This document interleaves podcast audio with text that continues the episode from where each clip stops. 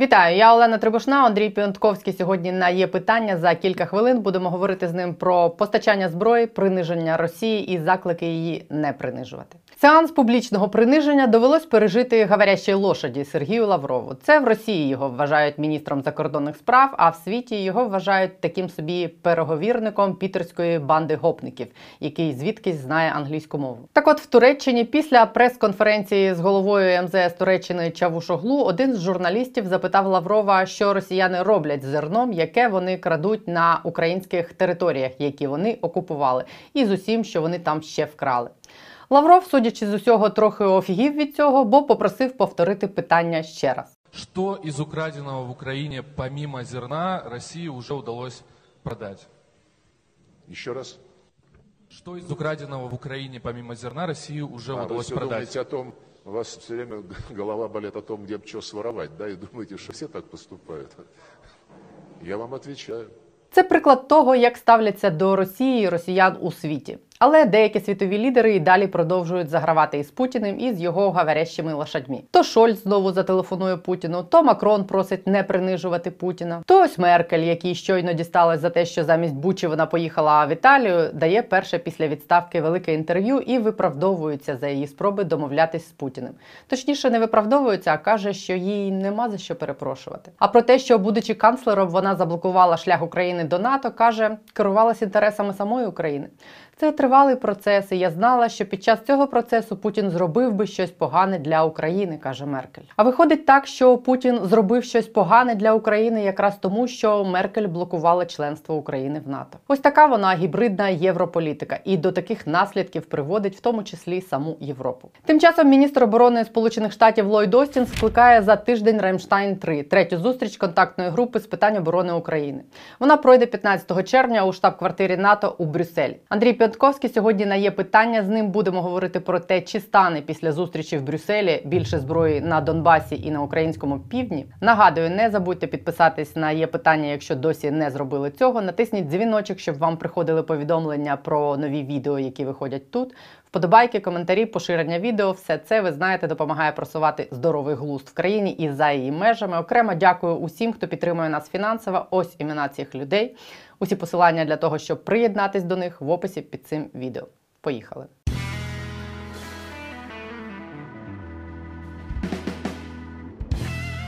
А, Давайте начнем а, с такого смешного, если сейчас что-то может быть смешным, а потом перейдем к серьезному. Вот э, только что буквально стало известно, что ежегодную пресс-конференцию, прямую линию Путина отменили, хотя она была запланирована и должна была состояться. И как вы думаете, с чем это связано? С тем, что стыдно отвечать на какие-то неприятные вопросы или, может быть, э, наконец-то случилось чудо и с Путиным что-то случилось? Вы знаете, я тоже отвечу, может быть, не очень серьезной манере. А есть вот, а знаете, какой для меня признак того, что с Путиным что-то случилось? Может быть, он покажется у вас необычным.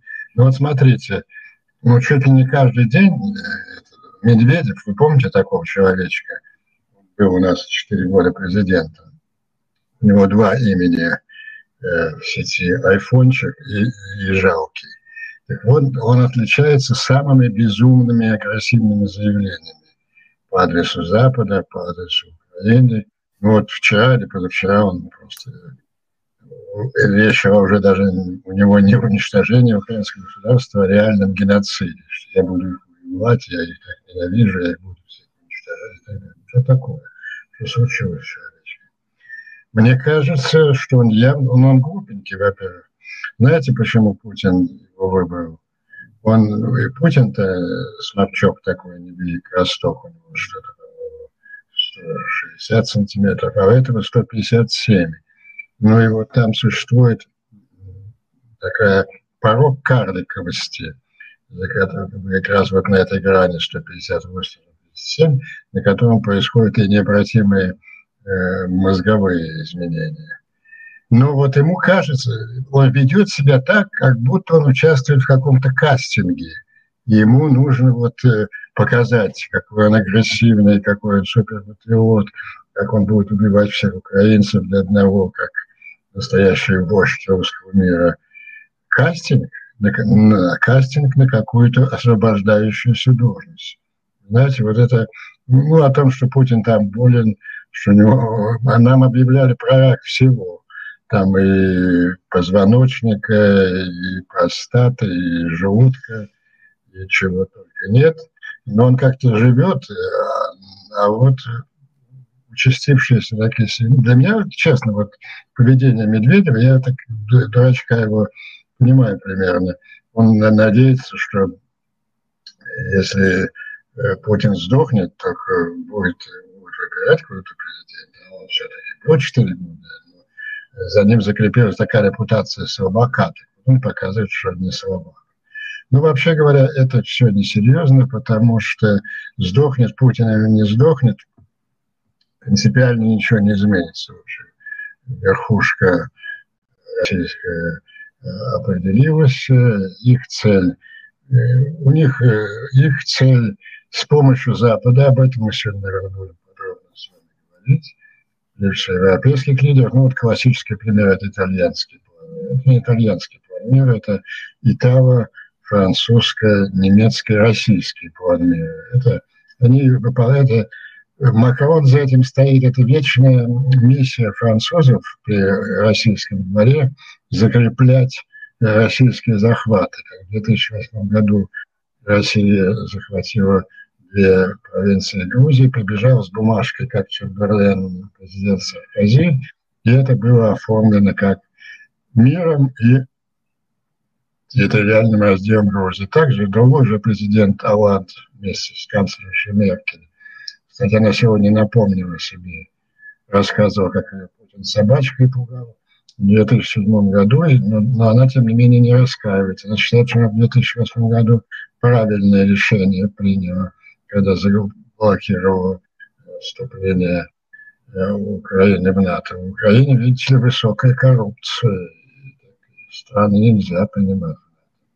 Ну вот такова вот Европа. И Европа сейчас готовится тоже побежать в Москву, еще с одной бумажкой, закрепляющей, закрепляющей кроме Ар-2 и Крыма, еще Херсонскую и Запорожскую.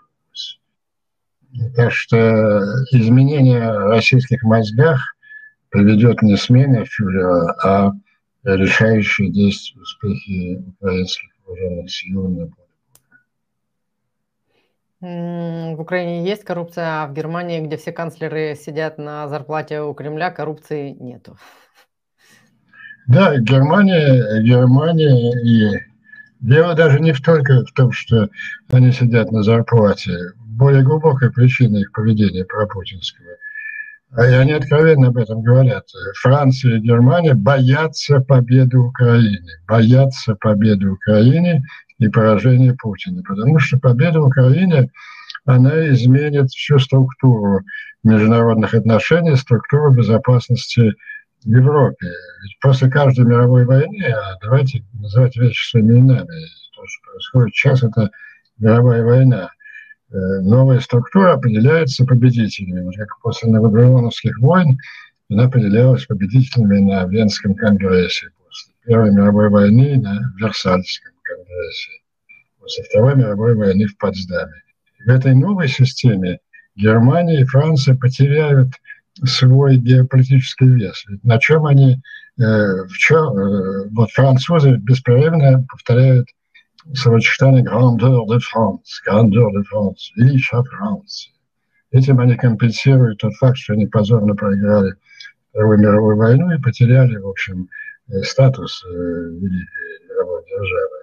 А вот этот искусственный грандор де Франс, который они раздувают, всегда заключается в том, что они что-то гадят американцам и заигрывают с Кремлем. Да, вот Макрон, не, не, не скрывая, я могу быть посредником, единственный посредник, с которым да, Москва будет разговаривать, часами разговаривает Эта роль посредника с диктатором, она никому не нужна. И, соответственно, Франция потеряет вот через Грандор. У немцы люди более прагматичны, их интерес скорее экономический и деловой. Э, ну, во-первых, привилегированные, они служат Кремлю за привилегированные экономические отношения, более дешевый газ, Ну и, кроме того, вся элита лично обогащается. Вспомним некоторых канцлеров Великой Германии. По-моему, до сих пор еще продолжает сидеть в совете директоров там, Поэтому вот эти две страны э, долгое время спрашивают, а почему они так они даже иногда изображают, что ну, давайте не будем обострять, а вдруг Путин, э, Путин э, ядерное оружие. Да никто уже не боится этих понтов с ядерным оружием. Просто как американцы ему объяснили, что в этом случае Россия получит сокрушительный ответ, который коснется его лично, э, с этим э, э, шантажом этого букника из питерской подворотни покончено. Они ничего не боятся. Они боятся ядерной бомбы Они боятся победы Украины, ее новой роли в международных отношениях и потери вот этой своей роли привилегированных европейских проституток Кремля. А как к этому всему относятся Соединенные Штаты? Э, как они относятся, во-первых, к этим попыткам вести какие-то мирные переговоры в кавычках за спиной Украины, э, какую роль они и какое участие они в этом всем принимают, и, в принципе, э, какова позиция самих США сейчас, потому что вот те какие-то проволочки с поставкой тяжелого оружия в Украину э, тоже вызывают некоторое сомнение, что США хотят этой быстрой и безальтернативной победы Украины. Вот ключевое ваше слово, конечно, проволочки, они очень расстраивают. Как к этому относятся США? Есть официальный документ. Э, э, президент Байден, по-моему, 2, 2 июня опубликовал в Нью-Йорк Таймс статью под названием «Что мы де- будем делать в Украине и что мы не будем». Там очень много положительного. Он повторяет, что нашей задачей является целью независимой э, Украины, восстановившая свою территориальную целостность, он повторяет правильный тезис, что речь идет об угрозе всего мира, что наша помощь Украине – это не просто выполнение морального долга, а это ключевая задача нашей национальной безопасности. Потому что, победив в Украине, Путин обнаглеет и пойдет дальше. Он не скрывает своих планов. Помните, 15 декабря они заявили э, Западу, собирайте свои манатки и играйтесь из Европы. Там э, практически отвергается этот итальянский план, потому что подчеркивается, что нельзя обсуждать Украину без участия Украины, и что никто не может навязывать Украине территориальный мир за счет ее территориальных уступов. Это все очень положительно. Ну и кроме того, он там же объявил вот о последнем э, пакете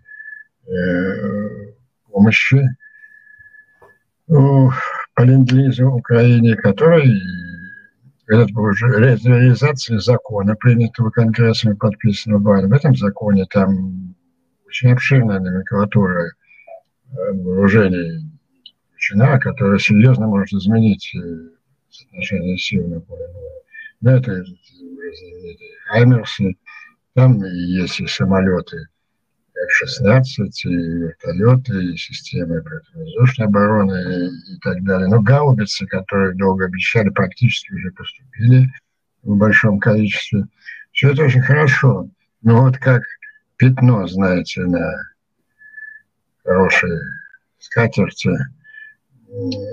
портит все впечатление вот этой его оговорка, что мы передаем, передаем э, Хаймерсы без тех ракет, которые могут дальности 300 километров, а только модификации 70 километров. Украинцы не могли э, стрелять по российской территории. Это нелепо с точки зрения военной, с точки зрения элементарной морали. Ну вот если вам из ваш дом какой-то бандит стреляет из-за забора и убивает ваших детей – а вы, оказывается, не имеете права ему ответить, потому что это было вторжение на его территорию. Это вот уступка все-таки э, Байдена тем настроением, которое есть в Америке, похожие на вот эти европейские говорки. Путин, ну, э, Москва активизировала всю свою агентуру Соединенных Штатов, всех своих тяжеловесов, Кишинджера, редакционную статью «Нью-Йорк Таймс», вы помните. Я даже был поражен. Расщеклились люди, такие, казалось бы, уважаемые, их не подозревали, что они путинские агенты, как, например, Ричард Хаус, председатель руководитель Council Affairs, как популярнейший, на мой взгляд, самый сильный Washington Post по международным вопросам Дэвид. Вот они целый ряд таких статей, как он, основная мысль, которая там э, направленных против политики администрации, против и персонально прежде всего против Остина и против Байдена. Остин прямо критикуется за его высказывание замечательное в Киеве 25 апреля, мы все его помним, что цель Соединенных Штатов в этой войне – победа Украины, восстановление ее территориальной целостности и ослабление России до такой степени, чтобы она не могла повторять в будущем подобные агрессии. Вот эта позиция, она подвергается атакам всей э, путинской агентуры, достаточно серьезной. Ну, я не знаю, насколько коррелирована вот эта атака и вот те проволочки с э, обещанной помощью которые мы видим.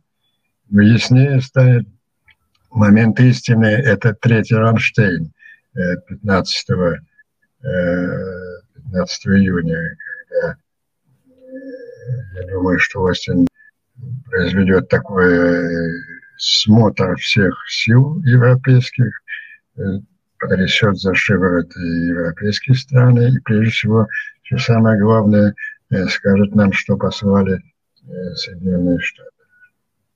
А, то есть вы думаете, что на этой встрече на Рамштайне-3 э, станет известно о том, что они уже сюда передали? Ну, потому что у меня тоже есть подозрение такое, что они говорят о том, что они что-то передадут, когда уже на самом деле даже передали. Вы думаете, они 15-го могут сказать что-то такое? Ну, э, будет ясно из поведения, из того, что будет ну, ну, этому времени э, передано вот все расчеты военных экспертов, что в лучшем случае украинских, всего, вся эта номенклатура, о которой мы говорим, и которая зафиксирована американским законом, она будет в распоряжении Украины в середине июля. Но мы же видим, что творится на фронте сейчас. Пока э, Россия обладает огневым преимуществом, это и артиллерия, и ракеты – и, и преимуществом в воздухе. Не абсолютное господство в воздухе, но преимущество в воздухе. И это позволяет России медленно, но вгрызаться во все новые кусочки украинской территории. И вот этот драматический месяц, который нам предстоит, что, что скажется раньше? Успеет ли, успеет ли эта новая помощь, прежде чем Россия достигнет серьезных целей, которые она поставила, прежде всего взятие Славянска и Краматорска. Вот э, нам предстоит э, пережить э, этот очень напряженный и решающий месяц. Как вы думаете, могут ли вот такие там Шольцы, Макроны, такие настроения а, в Европе повлиять на предоставление Украине статуса кандидата? Вот сейчас тоже должно это произойти в э, конце июня, 23 по-моему, июня должен быть саммит. Могут ли та же Германия заблокировать э, предоставление статуса кандидата Украине с такими Могут, но это уже не имеет никакого значения. Никакие статусы уже ничего не решают. Решаться все будет э, на поле битвы в случае победы в Украине все эти игры э, со членством в НАТО и э, ЕС э, уже неуместны. Это Украина будет решать, кто будет в новой структуре безопасности Европы. Понимаете, НАТО и ЕС парализован. Четыре страны, три из них я уже перечислил, это Франция, Германия, Италия, ну и не будем забывать нашего самого большого друга господина Орбана, возглавляющего Венгрию. Четыре этих страны играют на стороне Путина. И тем самым общение отчаянно пытаются заставить Украину принять капитулянское мирное соглашение. Это не мирное соглашение, это просто фиксация одного еще одного этапа захвата Украины, открывающего путь э, к дальнейшему. Цель войны Путин никогда не менял с первого дня – это уничтожение украинской государственности. Кстати, я, чтобы уже два раза не возвращаться к этому, один из основных аргументов вот этой громадной российской кампании, которую возглавляет президент Макрон, ну, самый главный его мем – это «не унижайте Россию». По этому поводу ему, кстати, очень хорошо ему и Киссинджеру ответил Зеленский. Напомню, что 15-летний Киссинджер в подобной ситуации почему-то э, унизил великого фюрера Германии Гитлера и уехал из гитлеровской Германии в безопасные Соединенные Штаты. А сейчас он призывает э, не унижать Путина. А второй мем не надо, да, ни в коем случае, это, кстати, любимый мем генерального секретаря НАТО Столтенберга. Каждую свою пресс-конференцию начинает с такого очень взволнованного обращения с залом рук. Самая главная задача – не допустить эскалации конфликта, не допустить эскалации конфликта. Это же какое-то издевательство. Не допустить эскалации конфликта – это относится к помощи, которую мы может Э, Запад может оказать Украине. Путин в своей войне с Украиной поднялся на высшую возможную степень эскалации. Его задача, еще раз повторяю, уничтожение украинского государства. Он ее никогда не меняет. И неважно, как она достигалась. Раньше он хотел ее достигнуть, в феврале он хотел ее достигнуть взятием Киева, э, и транспортировкой туда какого марионеточного правительства, какого-нибудь Медведчука или и Мураева. Сейчас он хочет достигнуть этой целью захватом э, Херсонской и Запорожской области и навязыванию, навязыванию Украине капитулянского мира, который, ну, кроме всего прочего, э, кроме потери территории, вызовет еще глубочайший кризис э, в украинском обществе. Вот. Когда Путин поднял Э, ведет войну на уничтожение России, надо думать не об эскалации конфликта, а максимально возможной помощи Украине в этой ситуации. Или дурацкий тезис тоже все эти пропагандисты Украина должна провозгласить свой нейтральный статус. Нейтральный статус в чем? В войне, которая направлена на уничтожение Украины, в чем она должна провозгласить? Никогда не не прогласить нейтральный статус. Вот, поэтому, да, ну, да, я несколько увлекся описанием врагов Украины. Есть достаточно друзей Украины, но прежде всего, даже, и это мы должны максимально использовать, даже в этих странах, во Франции и Германии, большинство общественного мнения за поддержку Украины, за отправку больше вооружений. Уже и э, германская медиа э, разоблачает э, Шольца, издевается над ним за те проволочки, которые он устраивает уже несколько месяцев. Антиукраинская пропутинская позиция – это позиция элит французской, коррумпированных французской, немецкой и итальянской элит, которые имеют большие привилегии от специальных отношений с Кремлем. Но, э, отвлекаясь от этих стран, есть страны, которые горячо поддерживают Украину. Это прежде всего Великобритания. Великобритания, мы все видим, самый верный друг Украины с самого начала конфликта. Я уже несколько раз объяснял такую психологию англичан. Они как бы переживают сейчас свою историческую молодость. Они, Украина, сегодняшняя Украина – 2022 сражающаяся один на один с Путиным, а для них это ремейк Британии 1940 года, сражающейся один на один с Гитлером. Такую же позицию занимают и, и ближайшие страны, ближайшие соседи э, Украины. Это Польша, э, Словакия, Литва, Латвия, Эстония, Румыния. У них своя причина – такой глубочайшей солидарности. Ее лучше всех высказал премьер-министр Словакии э, Давосе, он сказал, что украинцы сейчас умирают за нас, за то, чтобы Бучи не был у нас здесь, в Словакии, в Польше, в Прибалтике. Сюда придут российские орды, если Украина проиграет. Вот, э, мне кажется, сейчас нужно украинской дипломатии как бы проводить две линии. Первая, опираясь на бесспорных наших друзей в Америке, Блинкина и Остина, э, добиваться полного выполнения американского закона об админизме. А второе, вот начать серьезные разговоры с нашими э, европейскими союзниками. Об этом, кстати, говорит Джонсон.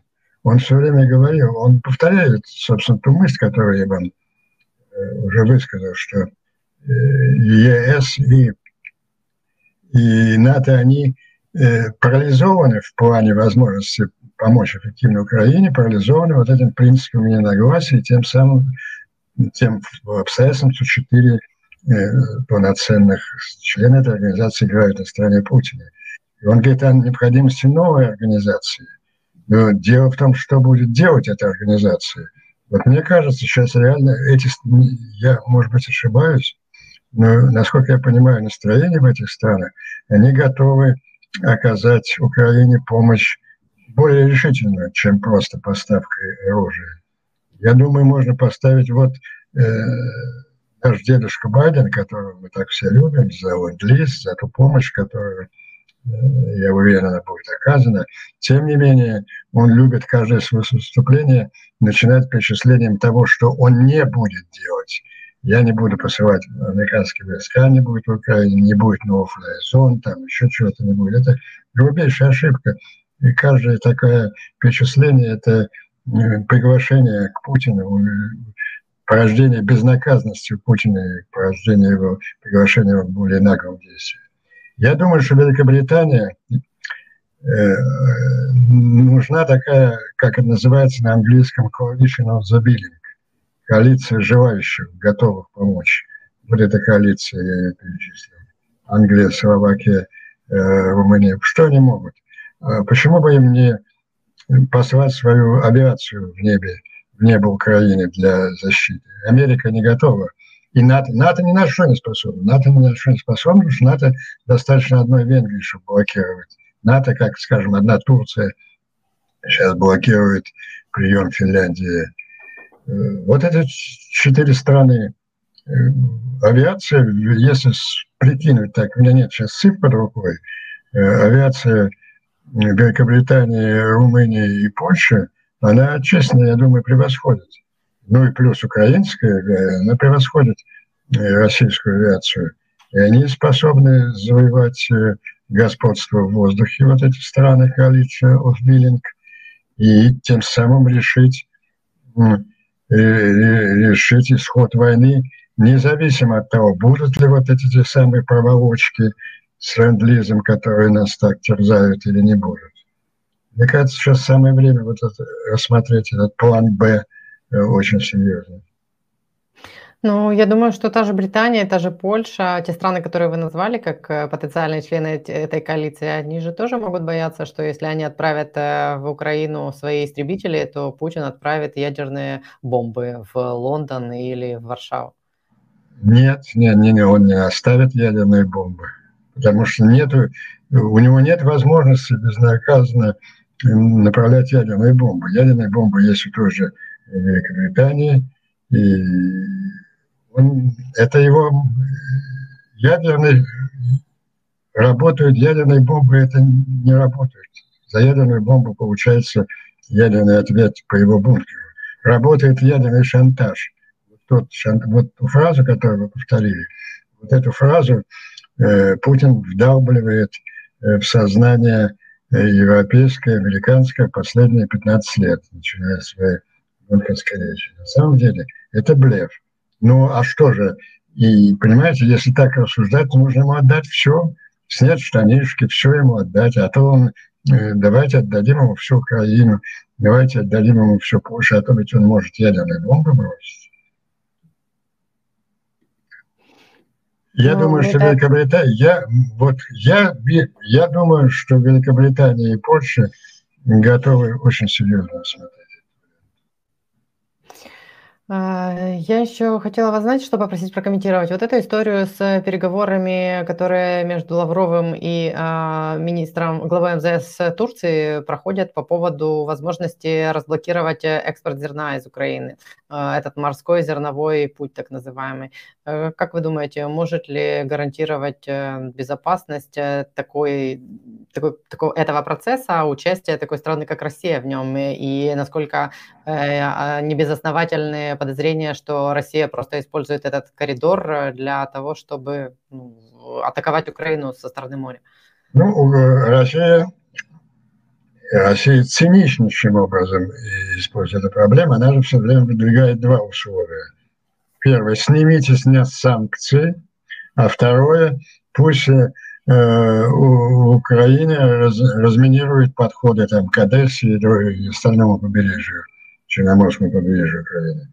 Ну и санкции с них снимать никто не будет, и я думаю, что Украина уже никогда не, по, не, не пойдет на разминирование. Насколько я понимаю, рассматриваются другие варианты. Мы посмотрим, когда встретятся.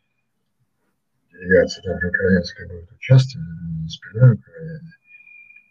Это типично любую проблему энергетическую, продовольственную Москва превращает, в шантаж. Ну, не, не надо идти на этот дальше.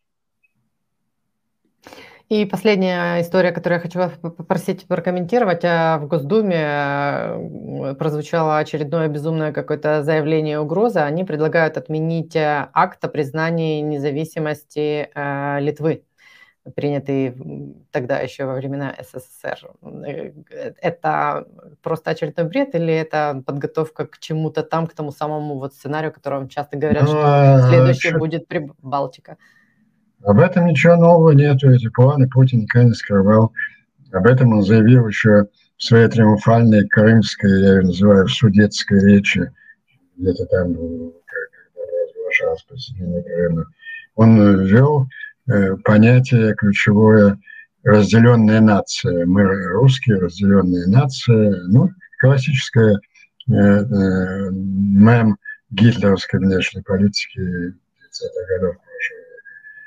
Вся концепция русского мира предусматривает э, э, соединение разъединенного народа. Ну, правда, в Литве вот этого разъединенного народа, к счастью, литовцев почти нет, но неважно, зато есть на треть э, в Латвии и там процентов 20 в Эстонии. И Путин никогда не скрывал своих планов. Все прекрасно. Очень хорошо, что это лишнее напоминание для Запада.